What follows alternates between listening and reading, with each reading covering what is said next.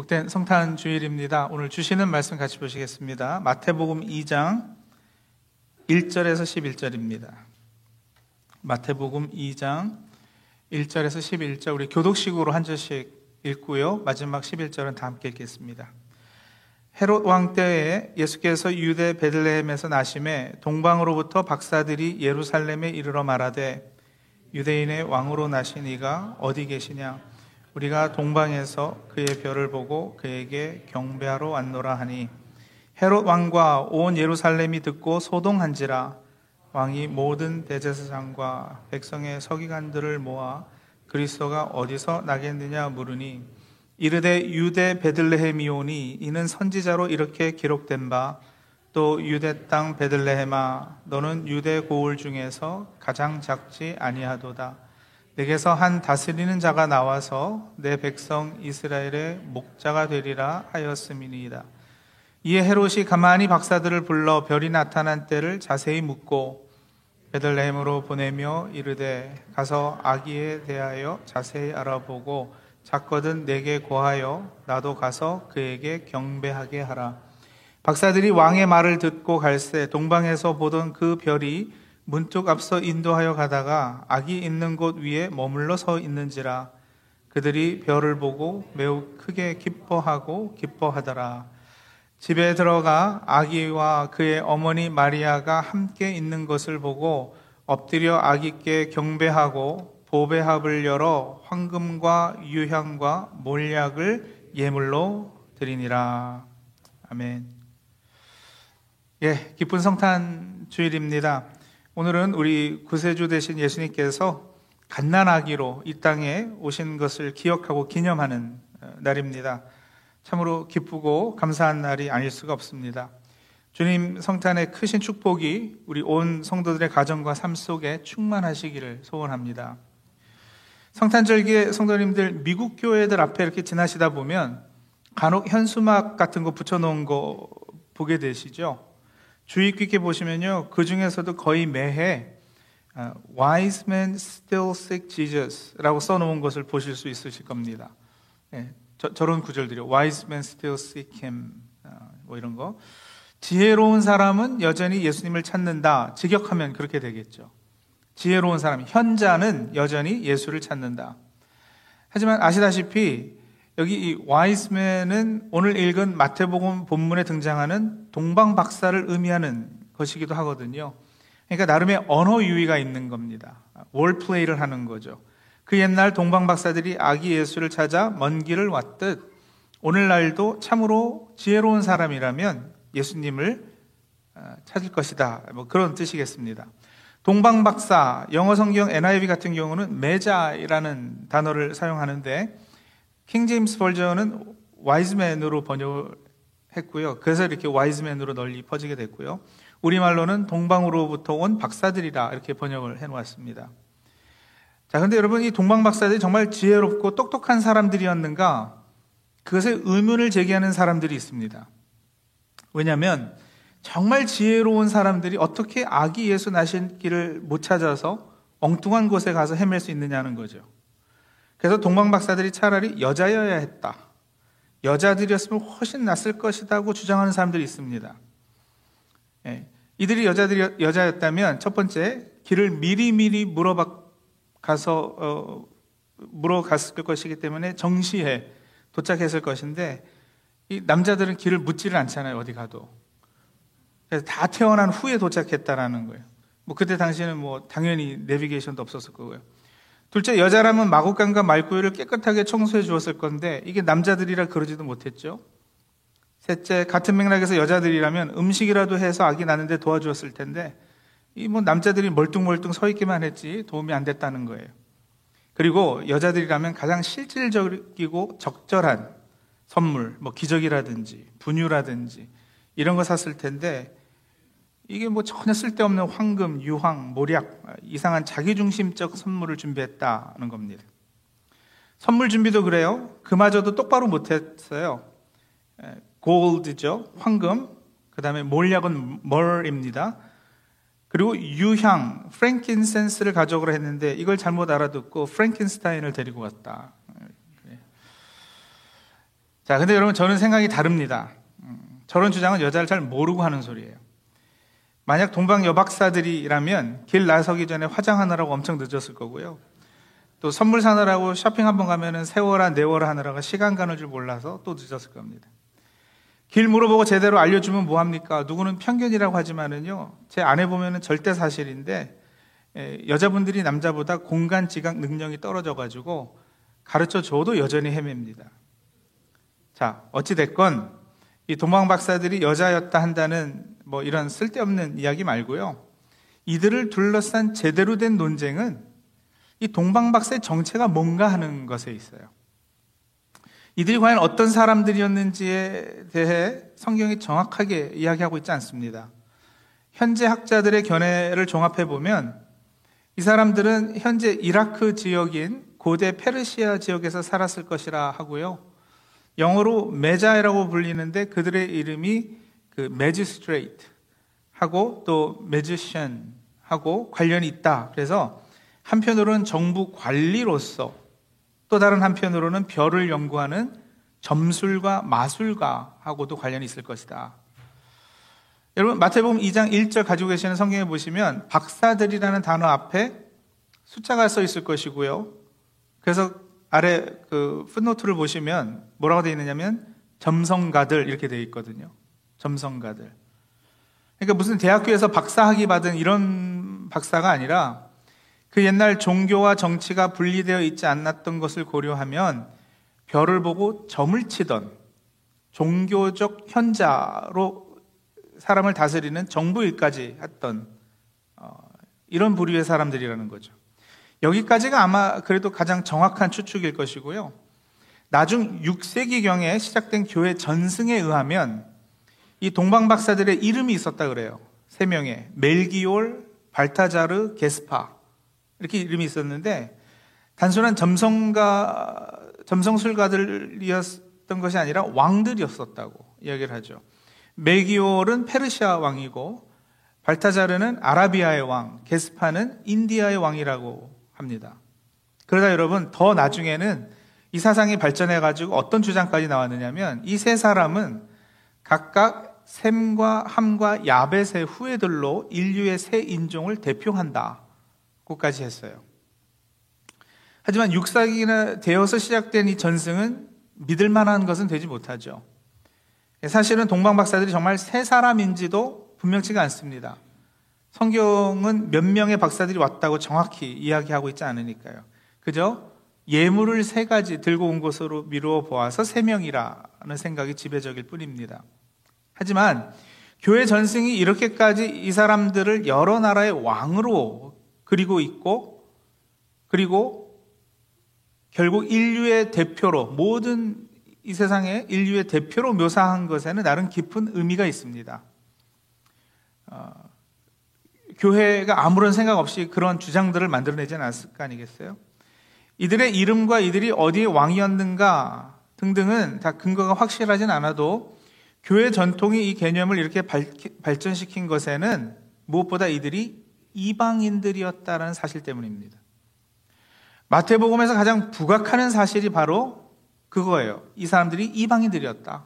그리고 그 중에서도 성경에서 하나님이 가장 싫어하시는 부류 중의 하나인 점성술가들이었다라는 것이죠. 별 보고 점치는 행위는 성경에 보시면 악한 것으로 경고된 적이 있잖아요. 그런데 여러분 놀라운 것은 그런 그들이 지금 아기 예수를 찾아왔다라는 거예요. 그것도 먼 길을. 이방인들, 심지어 점성가들이 진리를 찾아 나섰습니다. 자, 그런데 그 사실을 더욱더 극적으로 만드는 것은 대비예요. 대조이죠. 뭐랑 대비가 되느냐? 유대 땅 하나님의 백성이라 일컫는 유대인들, 그들의 대표인 헤롯 왕의 반응은 이 동방 박사들과는 전혀 다릅니다. 헤롯 왕은 오히려 그 진리를 죽여서 없애려는 음모를 꾸미고 있었잖아요. 마태복음 2장에서는 지금 아기 예수나 그 부모 요셉과 마리아는 상당히 수동적인 역할만 합니다. 이들은 말 한마디를 하지 않아요.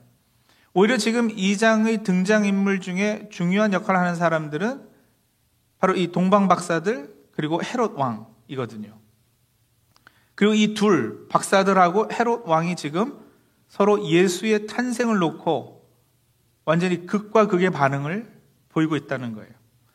마태복음의 이 날카로운 대조는 결국 예수님께서 유대인들의 거부로 말미암아 십자가에 못 박혀 돌아가실 것을 예표하는 동시에 복음이 이방인들에게 퍼져 나가서 결국 하늘에 있는 자들과 땅에 있는 자들과 땅 아래에 있는 자들로 모든 무릎을 예수의 이름에 꿇게 하시고 모든 입으로 예수 그리스도를 주라 시인하여 하나님 아버지께 영광을 돌리게 하셨느니라의 성취를 바라보게 하는 것입니다. 마태복음 제일 마지막 장 마지막 절이 어떻게 마치고 있는 걸 기억해 보면 마태복음의 흐름 가운데 이 서론격인 마태복음 2장의 역할이 어떠한가를 잘 아실 수 있을 거예요. 마태복음 28장 18절에서 20절 한번 보실까요? 자, 읽을게요. 예수께서 나와 말씀하여 이르시되 하늘과 땅의 모든 권세를 내게 주셨으니 그러므로 너희는 가서 모든 민족을 제자로 삼아 아버지와 아들과 성령의 이름으로 세례를 베풀고 내가 너에게 분부한 모든 것을 가르쳐 지키게 하라. 볼지어다 내가 세상 끝날까지 너희와 항상 함께 있으리라 하시니라. 마태복음이 특히 유대인들을 대상으로 쓴 그림을 생각해 보면 어떤 찔림으로 마태복음 2장의 메시지가 초대교회 유대인 배경을 가진 기독교인들에게 전해졌는지 상상해 볼 수 있겠습니다. 자, 성도님들 오늘은 크리스마스 데이이고 성탄 감사주일로 지키는 날이기도 한데 이날 우리가 우리 자신을 돌아보며 질문해 보아야 하는 것이 바로 이것입니다. 예수의 탄생에 나는 과연 어떻게 반응하고 있는가? 예수의 오심에 대해 사람들은 분명 극과 극 양극의 반응을 보일 것입니다. 늘 그래 왔습니다. 동방 박사들이 지혜로 왔던 것은 이들이 별을 읽고 점칠 줄 알았던 지식이 있어서가 아닙니다. 이들이 머리가 똑똑했거나 진리를 받을 만한 나름의 어떤 자격이나 조건이 있어서 지혜롭다 한 것이 아닙니다. 이들은 하나님이 보여주시는 사인을 보고 그것에 반응할 줄 알았습니다. 그게 지혜였습니다. 기독교는 사람이 신을 추구하는 종교이기 전에 신이 사람을 먼저 찾았다고 말합니다. wise men seeking God이 아니라 신학적으로 더 정확한 표현은 Jesus still seeks wise men이죠. God seeking wise men입니다. 하나님이 먼저 우리를 사랑하셔서 독생자를 보내주셨습니다. 나를 찾기 위해 하나님이 친히 육신을 입고 이 땅에 나와 같은 모습과 모양으로 사셨습니다. 동방에서 그의 별을 보고 그에게 경배하러 왔노라 했는데 여기 별, 빛은 그런 하나님의 초자연적인 역사를 의미하는 것 아니겠습니까? 이들이 그냥 아기 예수를 찾아온 것이 아니고 별의 인도함을 받아서 찾아왔습니다. 다시 말하면 하나님의 구원 역사에 반응을 한 거죠. 하나님의 이끄심에 따라온 거죠. 신이 살과 피가 되어 이 땅에 왔다. 성육신 설교 기억하시잖아요? 저와 여러분을 찾아 하나님이 우리 사는 동네까지 이사 오셨다고요. 우리가 사는 동네가 어떠했다 말씀드렸습니까? 누추하고 비루하고 비천하고 썩음과 죽음의 냄새가 진동하는 곳이라고요. 아무리 인생 멋있게 별탈 없이 잘 살았다 하는 분도 결국은 나이 들고 병 들고 죽게 돼 있습니다. 그게 사람입니다. 사람 사는 게 뭐 그리 대단하지 않는 거예요. 죽음이 왕노릇하는 동안에는 이 죽음에 대한 근원적 불안을 인간은 스스로 떨쳐낼 수가 없습니다. 우리 개인의 삶만 그런 것이 아니잖아요. 세상 돌아가는 것도 보세요. 제가 50년이 조금 넘게 그동안 살아오면서 한 해라도 정쟁 소식을 듣지 않은 적이 없습니다. 올해도 결국 우크라이나 또 소련의 전쟁이 마무리되지 못한 채로 넘기고 있지 않습니까? 코로나 팬데믹으로 세상은 참 많이 변했습니다만 아직 그 영향에서 완전히 벗어났다고 말하기는 어렵잖아요. 근데 여러분 이것들이 다 지금 죽음의 소식들이거든요. 전쟁과 기근과 전염병과 혼돈과 공허와 흑암이 깊은 가운데 있는 우리 사는 이런 인간 동네에 그런 곳에 하나님께서 친히 찾아오셨습니다. 빛으로 오셨습니다. 그러니 어둠은 물러갈 것입니다. 생명이 오셨습니다. 그러니 죽음이 더 이상 왕노릇하지 못할 것입니다. 죽으셨으나 사흘 만에 부활하심으로 그 사실을 확인시켜 주셨고 또 개런티 해 주셨습니다. 죄로 인해 타락한 우리를 십자가에 대신 죽으심으로 새로운 피조물 되게 하시고 온 만물을 새롭게 하시는 새 창조를 이루실 것입니다. 자, 여러분, 이 복된 소식, 이 기쁜 소식을 들으셨어요. 우리의 구원과 온 세상의 새 창조를 위해 이 땅에 한 아기로 태어나셨다는 성탄의 소식을 들었습니다. 그러니 질문이 그거예요. 이 소식에 어떻게들 반응하고 계시느냐고요.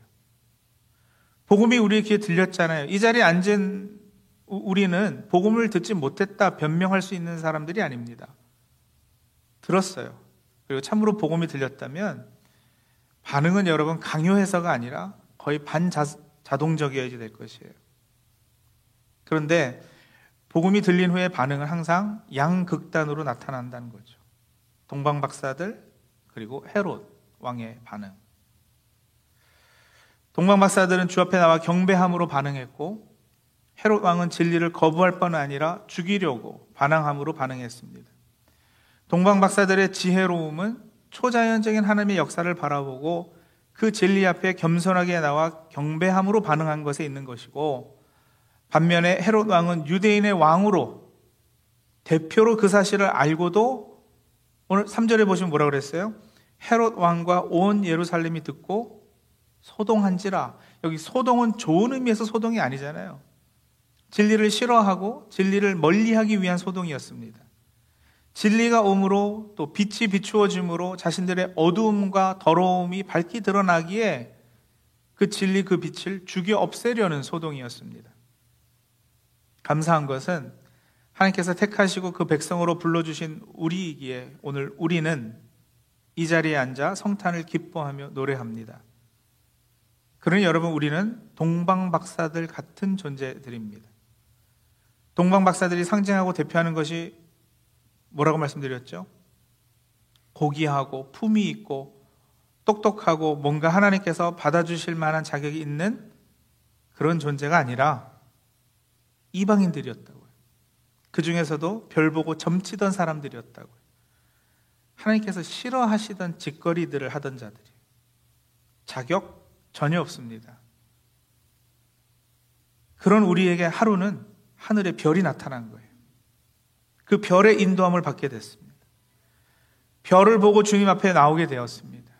그 주님 베풀어 주신 은혜입니다. 저 같은 경우는 정확하게 말하자면 별의 인도함을 받은 게 아니라 빵의 인도함을 받았습니다. 어려서 한국에서 부활절, 성탄절에 교회에서 빵 준다고 친구들 따라 몇 번 교회 발을 들여놓은 적이 있었거든요. 빵의 인도를 따라 몇 번 나갔던 교회였는데 나중에 미국 와서 결국 아기 예수 누인 곳을 보게 되었고 그 앞에 무릎 꿇고 경배하게 되었습니다. 그러니 저의 지혜로움은 저의 똑똑함이 아니라 하나님의 선하심과 구원하심과 나 같은 사람도 불러주시는 은혜를 나타내는 것에 있습니다.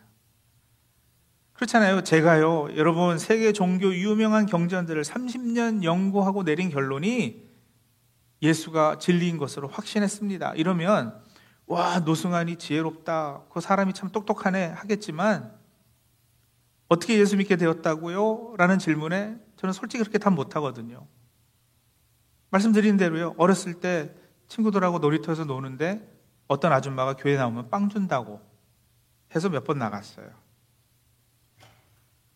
그러다 또 교회 한 통은 다니지 않았지만 미국으로 이민 후에 삶이 힘들어지니까 하나님께서 다시 또 주님 품으로 불러주셨거든요. 이게 저의 답이에요. 그리고 여러분, 저의 의인됨, 저의 지혜로움은 하나님의 은혜에 초점이 가 있는 거죠. 그렇게 하나님의 의를 드러냈기에 우리가 의인이라 불리는 거예요. 여러분, 내가 착해서 의인이 아니고요. 저와 성도님들을 보면은 내 의가 아니라 하나님의 의가 드러나기에 우리가 의인인 것입니다. 그런 지혜자들이 되었기에 저희는 이제 더욱 감사함으로 진리를 추구하고 예수 그리스도의 장성한 분량에 이르기 위해 주 안에서 여전히 노력하는 것입니다. 그런 하나님의 은혜를 받은 저에게 이제 우리도 여전히 하나님을 더 깊이 찾는 겁니다. 하나님께서 우리를 찾으셨기에 이제 우리도 하나님을 찾게 된 예, 그런 것이죠. 예레미야서 29장 12절에 보면 너희는 내게 부르짖으며 와서 내게 기도하면 내가 너희를 들을 것이요 너희가 전심으로 나를 찾고 찾으면 나를 만나리라 하셨습니다. 마치 동방 박사들이 별을 보고 약 천마일이나 되는 거리, 그 당시로 말하면 최소한 3개월 이상이 걸린 여행을 감수해야 하는 길을 걷고 낙타고 낙타를 타고 어, 말을 타고 여행한 것처럼 이제 우리 신앙생활에는 감사와 기쁨으로 감당하는 노력과 희생이 동반되는 것입니다. 오늘 성탄 주일 평소에는 교회 잘 안 나오시는 분들도 오시는 날이죠. 이렇게 교회에 와서 예배에 참여하는 것도 하나님의 인도하심이요 은혜입니다. 분명 어떤 별을 보고 이곳까지 오셨을 겁니다. 어떤 별입니까? 저같이 빵이라는 별입니까? 친구라는 별입니까? 교회 한번 가보자는 친구의 권유. 어쩌다 유튜브에서 듣게 된 설교, 그 별이죠. 마켓에서 받은 설교 CD, 병에 걸리거나 사고, 사업이 안 좋아져서 종교에 의지해 보고자 하는 마음, 다 하나님께서 사용하시는 별입니다. 하나님이 사용하신 구원의 초자연적 역사일 수 있습니다. 하나님이 보여주시는 반짝이는 별이에요. 그렇다면, 이제 반응하시자고요. 별을 보고 주님께 나와 경배하심으로 반응하십시오. 헤로처럼 계속 반항하고 거부하고 마음 닫지 마시고 마음을 활짝 여십시오. 그동안 교회 출석 꾸준히 잘하고 신앙생활 하시던 분들도 마찬가지예요. 이번 성탄절기를 계기로 다시 복음을 새롭게 들으시고 다시 복음 앞에 바르게 서십시오. 영적으로 침체되고 세상 유혹과 타협하고 주의 일에 헌신하는데 게을러지셨다면 내 안에 회로왕 같은 모습을 도려내십시오. 유대인은 유대 헤롯은 유대인의 피가 섞인 사람이었잖아요. 또 온 예루살렘이 소동했다 그랬어요. 다시 말하면 유대인들은요. 하나님의 백성임을 노골적으로 드러내고 자랑 삼던 사람들이었음에도 불구하고 그들이 오히려 예수의 탄생에 기쁨으로 참여하지 못했다는 거예요. 별은 하늘 높이 떠 있기에 여기서도 보였을 것이고 저기서도 보였을 것인데 동방 박사들에게는 보여도 이 예루살렘에 있던 유대인들에게는 보이지 않았어요. 아니면 보고도 무시했어요. 영안이 닫혔기 때문이에요. 그리고 그거는 이미 교회 다니고 신앙인이라고 불리는 우리에게 주시는 경고이기도 해요. 내가 전에는 열심이었다. 통하지 않는 변명입니다. 모태 신앙이라 그냥 뭐 늘 뜨겁지도 않고 차갑지도 않고 미지근합니다. 그게 자랑일 수 없습니다.